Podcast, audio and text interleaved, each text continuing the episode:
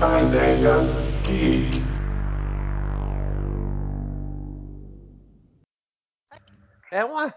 É, eu não consigo nem expressar direito, porque chega revolte, a ser ridículo. revolte, Davi, revolte. Chega a ser importa, ridículo. Chega a ser Mas ridículo. Eu não sei. É, ridículo. é odioso. Não, é odioso. Porque já que o tema é hate, é odioso esse tipo de pessoa, principalmente por causa do timing delas, né?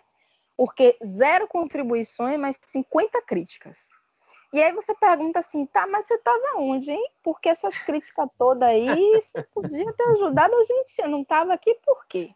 Então essas pessoas, é, quando tudo tá pronto, elas têm o que criticar, mas por que que elas não fizeram, né?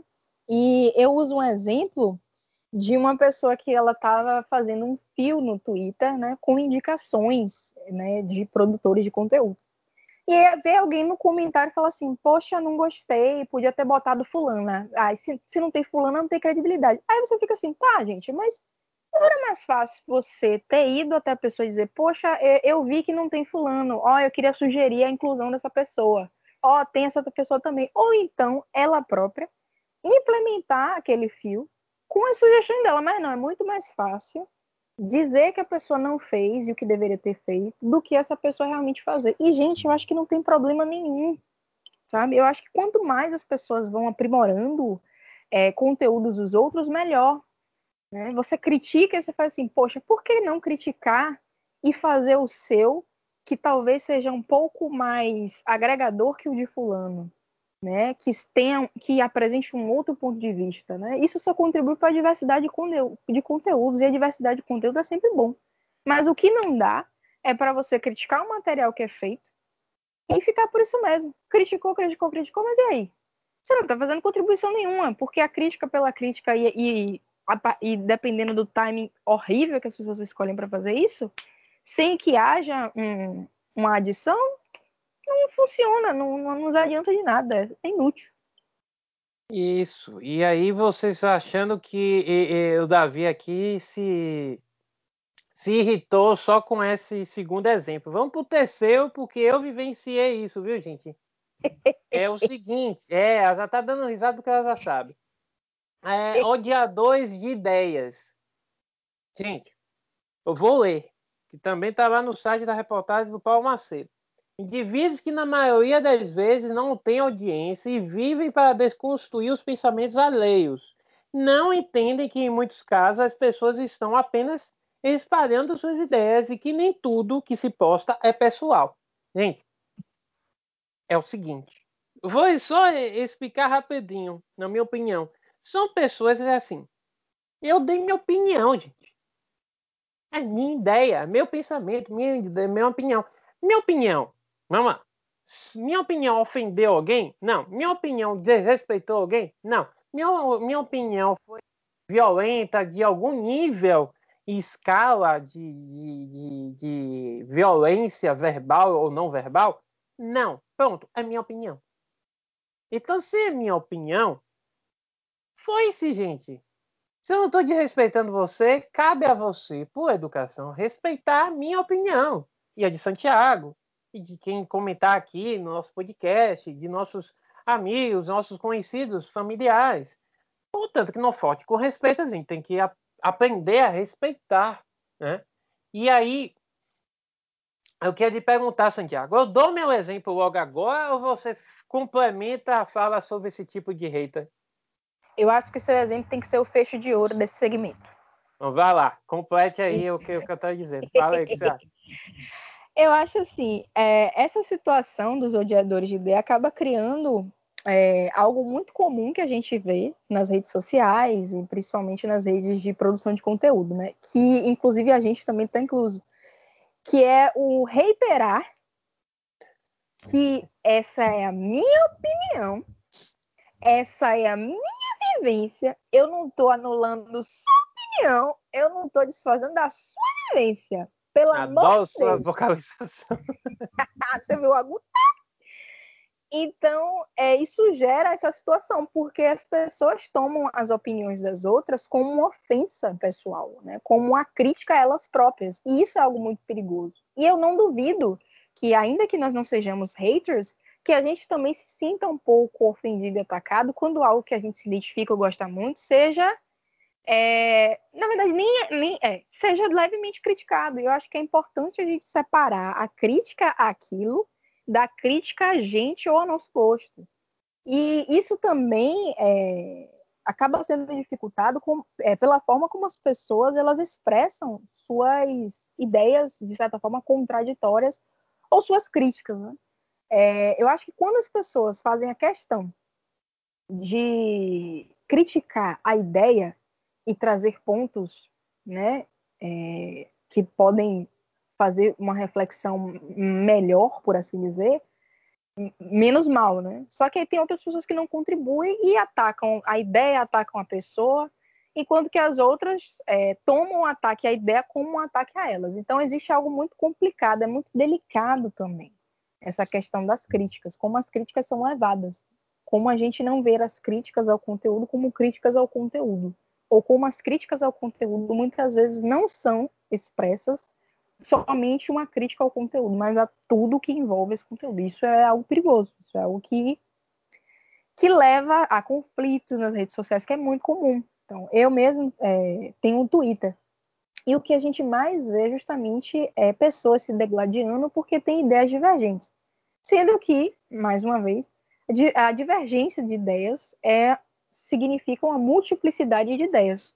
E quanto mais ideias a gente tem, para pensar, refletir sobre, para discutir sobre, melhor, porque aí a gente caminha, a gente evolui para um outro patamar. Isso é muito legal. Mas a partir do, do, do, momento que essa divergência leva necessariamente a um conflito, fica algo insustentável, insuportável de se presenciar, de se estar ali. Então é muito comum essa situação. E as pessoas é, têm muito essa coisa de querer criticar a opinião do outro, sendo que a opinião do outro ela é um produto do que o outro sente, do que ele acha, de quem ele é, das experiências de vida. É, a opinião ela não é algo isolado, né? Ela depende de muita coisa da subjetividade, de muita coisa que aquela pessoa traz. Então faz sentido, ah, ela acha isso aqui porque ela é assim, acha isso, é, consome isso, vivencia isso, se apegou a isso, tem problemas com isso. Então a gente entender que aquela opinião ela não diz, né, não, não versa sobre a qualidade, mas sobre como aquela pessoa se sente em relação àquele conteúdo. Perfeito. Como se sente? Eu acho que você terminou muito bem para me deixar minha de, deixou aqui minha, minha no ponto certo para eu dar o meu exemplo. Eu vou dar rapidamente o meu exemplo. Assim, eu sou um fã de Lady Gaga. Eu gosto muito das, da voz dela, da produção dela e da pessoa que ela é, né? É só vocês olharem para o que ela vem fazendo, os movimentos que ela vem desenvolvendo nos últimos meses durante a pandemia. Eu gosto muito da Lady Gaga, e isso eu acabei de dizer. Gosto muito da obra dela inicial, que é uma outra época da minha vida, outra época da vida de Santiago em que a gente se divertia com as músicas dela, dos primeiros álbuns que ela lançou. Aí ela foi tocar com Tony Bennett, teve lá uma, uma outra abordagem musical. Não é minha favorita, mas eu também gostei. E ela lançou uns quatro anos atrás, não, quatro anos atrás, se eu tiver enganado, me perdoe, mas uns quatro, três, quatro anos atrás, ela lançou o álbum Joanna, o álbum dela, é, três anos atrás, é, é um álbum que ela deixou um pouquinho para trás aquela voz mixada, aquela voz com uma. Eu não sou especialista em áudio, viu, gente, em música, antes que vocês achem isso. Eu, eu leio um pouco sobre. Mas ela não usou mais aquela, aquele efeito eletrônico, aquele efeito de mixagem, que é uma pós-produção, né? Ela canta, aí vem alguém no estúdio e faz uma pós-produção, fazendo, criando os efeitos dentro da voz, dentro da, da, atuação dela e da música, tá? Eu, eu, eu, eu prefiro quando o cantor tem a voz límpida, o mais límpida possível. Tem os efeitos para melhorar, que as imperfeições todo mundo usa. Mas no álbum Joana tem uma a, a voz dela, ela não usa tantos efeitos é, de pós-produção. Que é que acontece? E eu amei, adorei para minha álbum, um dos principais, o principal álbum dela para mim. Gosto muito, gosto de a grande maioria das músicas que tem lá. Aí veio a, o filme que ela fez, né? Nasce uma estrela e o, o super sucesso Shallow e outros do, do filme e mais uma vez é a voz dela. Não tinha tantos efeitos é, pós-produção é, de mixagem ali. O último álbum que ela lançou agora no mês de junho de 2020 é um álbum que ela volta para as raízes dela, né?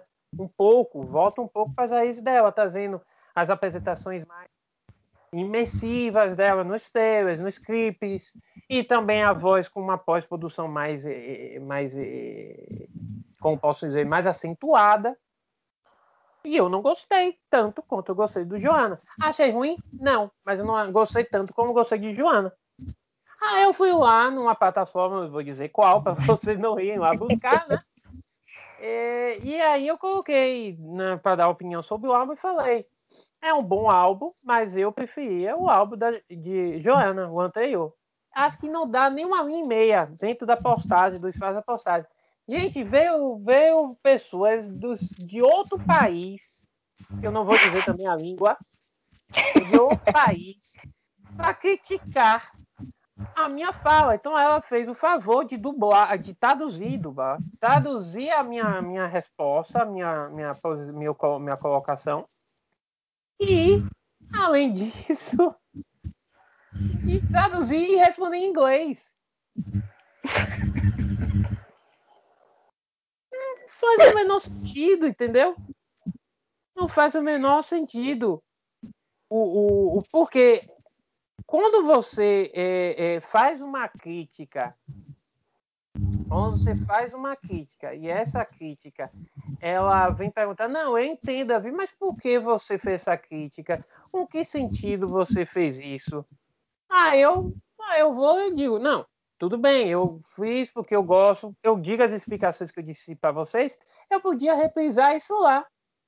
Mas não, a pessoa simplesmente, uma dúzia de pessoas você deve ser fã de Taylor Swift.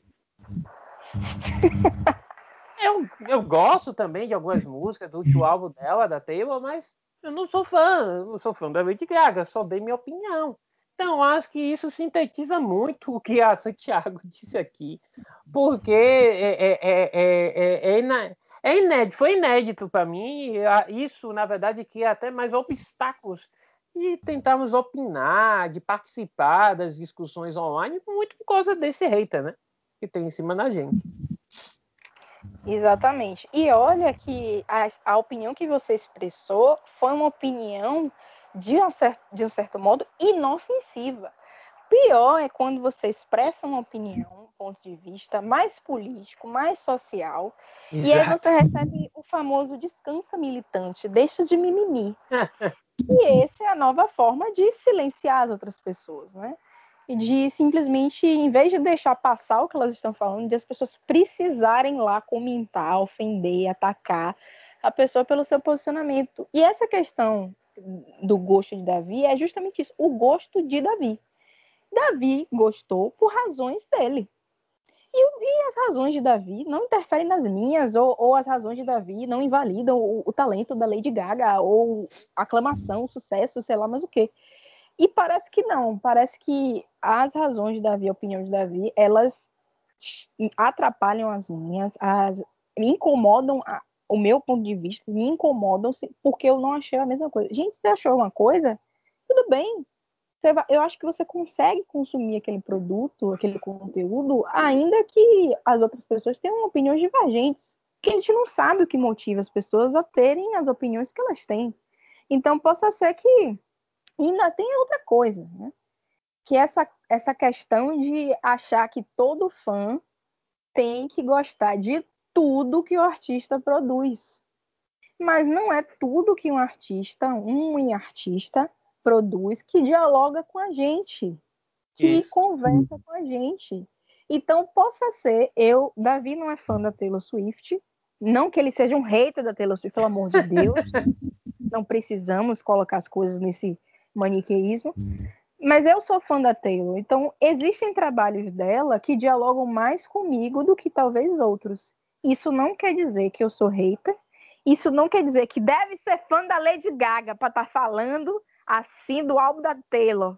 Não é, gente, é simplesmente porque vão ter conteúdos que eu gosto mais, gosto menos, por em razões, porque aquele artista ele é multifacetado, então ele apresenta conteúdos com conceitos bastante díspares, né? Um do outro. Então tem uma diversidade né? na melodia, no ritmo, nas letras, na exposição, na entrega.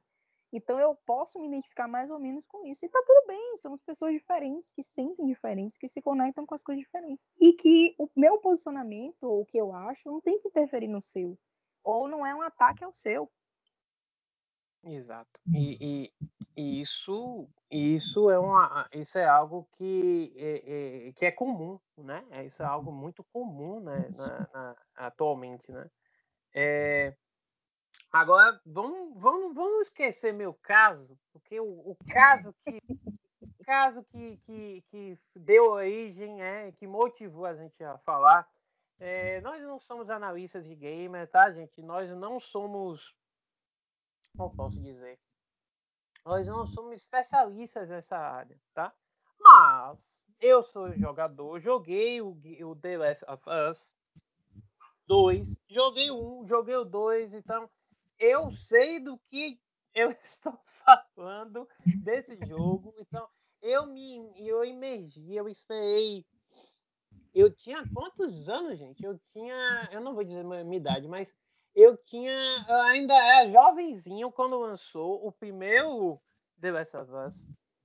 É, e eu esperei muitos anos, eu, esperei sete anos para, nova, para o segundo jogo.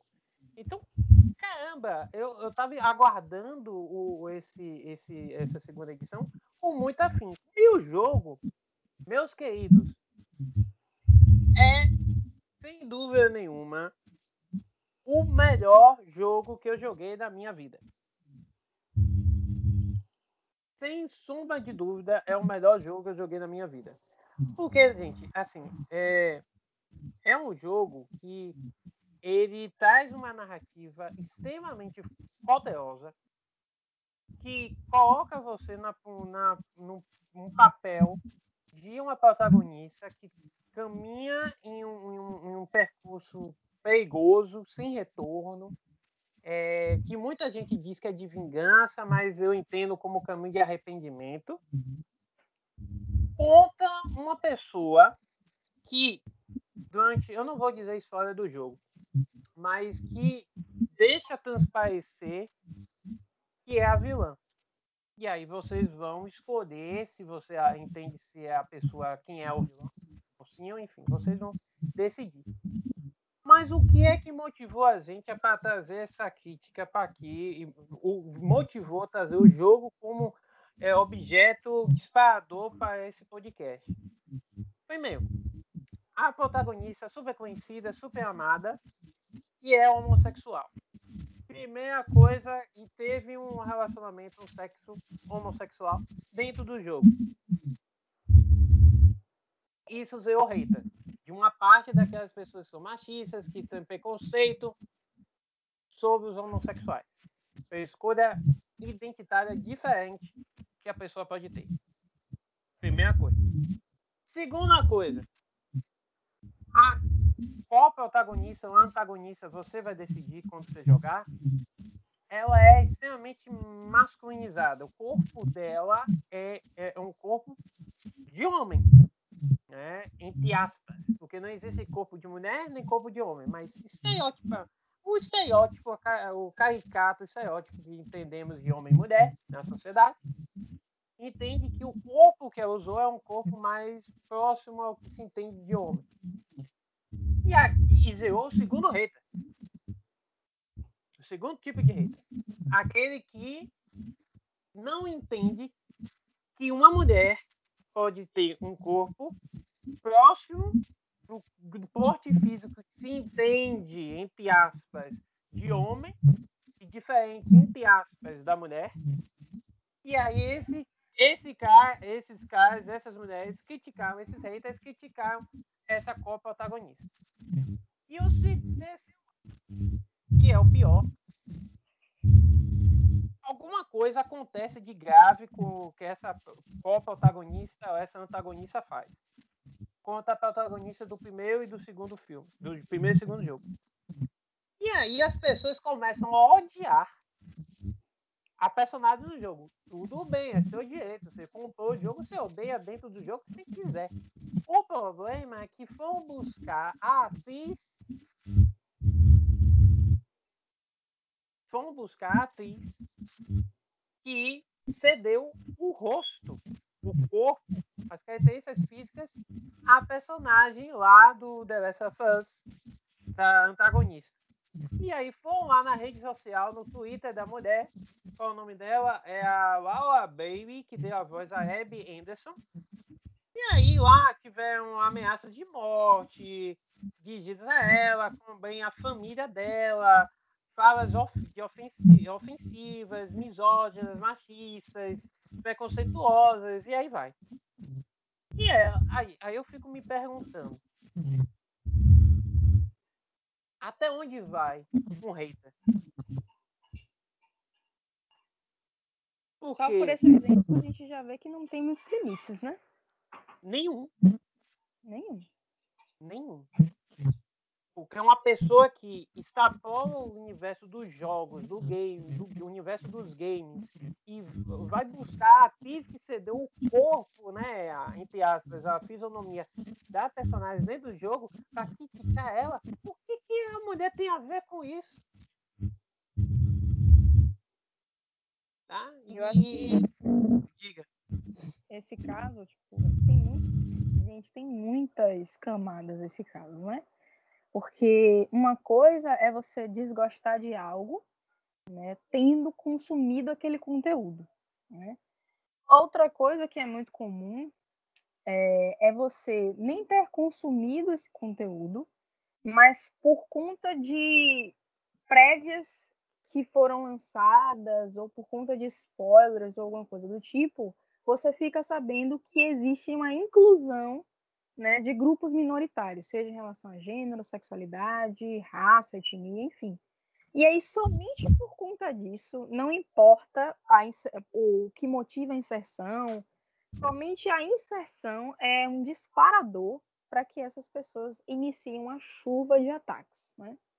A outra camada é a questão que a gente volta ao início do direcionamento do, do hater, né? o alvo. Então, eles precisavam é, essas pessoas precisavam de alguém para descontar todos os sentimentos que a presença daquela personagem causou. Então, qual é a pessoa mais próxima que eles podem direcionar esse ódio? A atriz que é, a partir da qual foi inspirada a fisionomia da personagem. Então, é, se valem de ameaças, se valem de assédio, se valem de ataques para conseguir é, para conseguir esvaziar toda a raiva e a revolta que aquele jogo ousou fazer. E aí eu acho que vale a gente pensar, né? Por que, que o ataque é direcionado a essa atriz, né? Tudo bem, ela está relacionada com a personagem, mas por que não a, a quem está por trás da decisão criativa? Então, porque justamente alguém que não teve muito controle sobre o que o que foi feito no jogo ou não, é quem recebe o ataque. Né? E justamente essa pessoa que é uma mulher. Então vale a pena a gente pensar nessas questões. E, e, quando a gente pensar nessas questões, a gente refletir, né, gente? Tudo que a gente falou ao longo desse episódio. Algumas vezes a gente brincou, a gente falou algumas coisas, mas vamos respeitar a opinião do outro e, assim, quem pratica o hater, gente, Sabe a melhor solução? Ignora. Ignora. Ignora o hater. Ignora esses grupos, porque quanto mais público, quanto mais oportunidade de fala você dá para essas pessoas, mais essas pessoas vão praticar o seu ato de ódio, de, de preconceito, e aí vai. Então, para finalizar minha fala, eu queria, na verdade, aqui é, indicar um filme que lançou na Netflix no dia 29 de junho, que é o Rede de Ódio. Rede de Ódio. É um filme sobre ataques nas redes sociais e um destaque na Netflix. Então, eu indico muito para vocês que vocês assistam esse filme. Primeiro, vamos lá. Primeiro ouça o nosso podcast. Depois vocês vão lá, assistem o filme no, na, na Netflix e vem comentar pra gente. Porque eu acho que esse filme ele dá um bom exemplo de como é essa prática de ofensas, de ódio dentro das redes sociais. Lógico que lá vocês procurem ampliar isso para outros campos, né? mas dentro do, das redes sociais, isso para mim é o ponto focal, é o principal onde acontece o hate tá? Eu, assim, gente, a gente escolheu esse tema porque é um tema extremamente comum no mundo digital e que nós nos sentimos incomodados pelo que aconteceu lá no The Last of Us 2, parte 2. E, e acho que tudo que a gente falou aqui é muito interessante para a gente refletir. Refletir sobre o que nós iremos fazer, refletir do que, como nós iremos falar, não só nas redes sociais, no mundo digital, mas na nossa vida, no dia a dia. Tá? Eu acho que essa é a melhor mensagem que a gente podia deixar aqui hoje, né, Santiago? Tá? Isso já é uma mensagem referente ao, futuro desse podcast, mas o caso de The Last of Us e a nossa revolta com esse caso abre brecha para a gente discutir muitas coisas, né? desde a toxicidade dos fandoms até mesmo a objetificação e hipersexualização que acontece. Né? Porque a, essa temática é uma temática que a gente precisaria de um outro podcast para a gente se aprofundar. Então a gente nem é, a gente nem deu brecha para falarmos disso, porque aí seria dois podcasts em um. A gente não quer assustar ninguém, né? Não é essa altura do campeonato. Mas que abre muitas portas para a gente discutir isso né, nos nossos nos futuros episódios, porque é um assunto que rende muito, é um assunto que revolta, é algo muito comum. Né? Enquanto a gente estava construindo esse episódio, eu e Davi, a gente estava comentando sobre coisas correlatas e que, e que iam muito por esse caminho, né?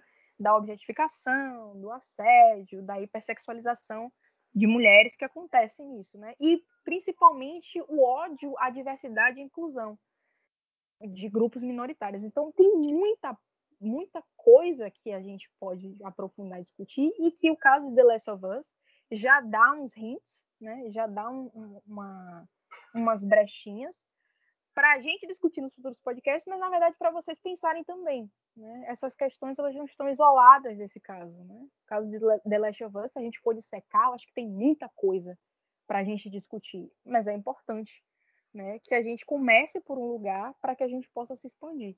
Para vocês, eu acho que é interessante vocês é, vocês assistirem o Redes de Ódio, vocês darem uma olhada em notícias de The Last of Us, porque é engraçado que, infelizmente, é, o conhecimento que eu tive desse jogo foi por conta do hate exacerbado que ele recebeu. Então, antes de eu conseguir conhecer o jogo, eu já conhecia todo o ódio que estavam direcionando a ele. Então, olha isso. Né? Eu mal tive a oportunidade de consumir o conteúdo, mas já sei de toda uma, uma, uma energia ressentida, carregada, né, que envolve esse jogo. Então, eu acho que é interessante vocês darem uma olhada nessas discussões. Né? São discussões muito importantes. Elas é, demonstram problemas, problemáticas que são muito comuns na cultura gamer, mas a gente pode também ampliar para a cultura geek no geral. E é isso, né? A gente só deu uma palhinha. Né? E vocês que peguem essa palhinha e ó, aproveitem e aprofundem e dissequem e levem e, e vão para longe com isso. É, e, e, aí essa dessa nossa mensagem aqui, né? E espero que vocês gostem. Curtam o, o podcast dessa semana do Papo Otaku. Curtam esse podcast e até o próximo episódio. E o próximo episódio vai seguir na mesma linha, Santiago, com muita crítica e reflexão, né? Exatamente. Uma crítica e reflexão. Paideia Geek. É um sinônimo. Oferecimento Paideia Geek. Gente, uma boa noite, uma boa tarde, bom dia para vocês. Curtam muito e até o pote, o próximo episódio do Paideia Geek, viu, gente? Um grande abraço. Beijos, gente. Até mais. Até a próxima. Bye! Tchau, gente! Uh!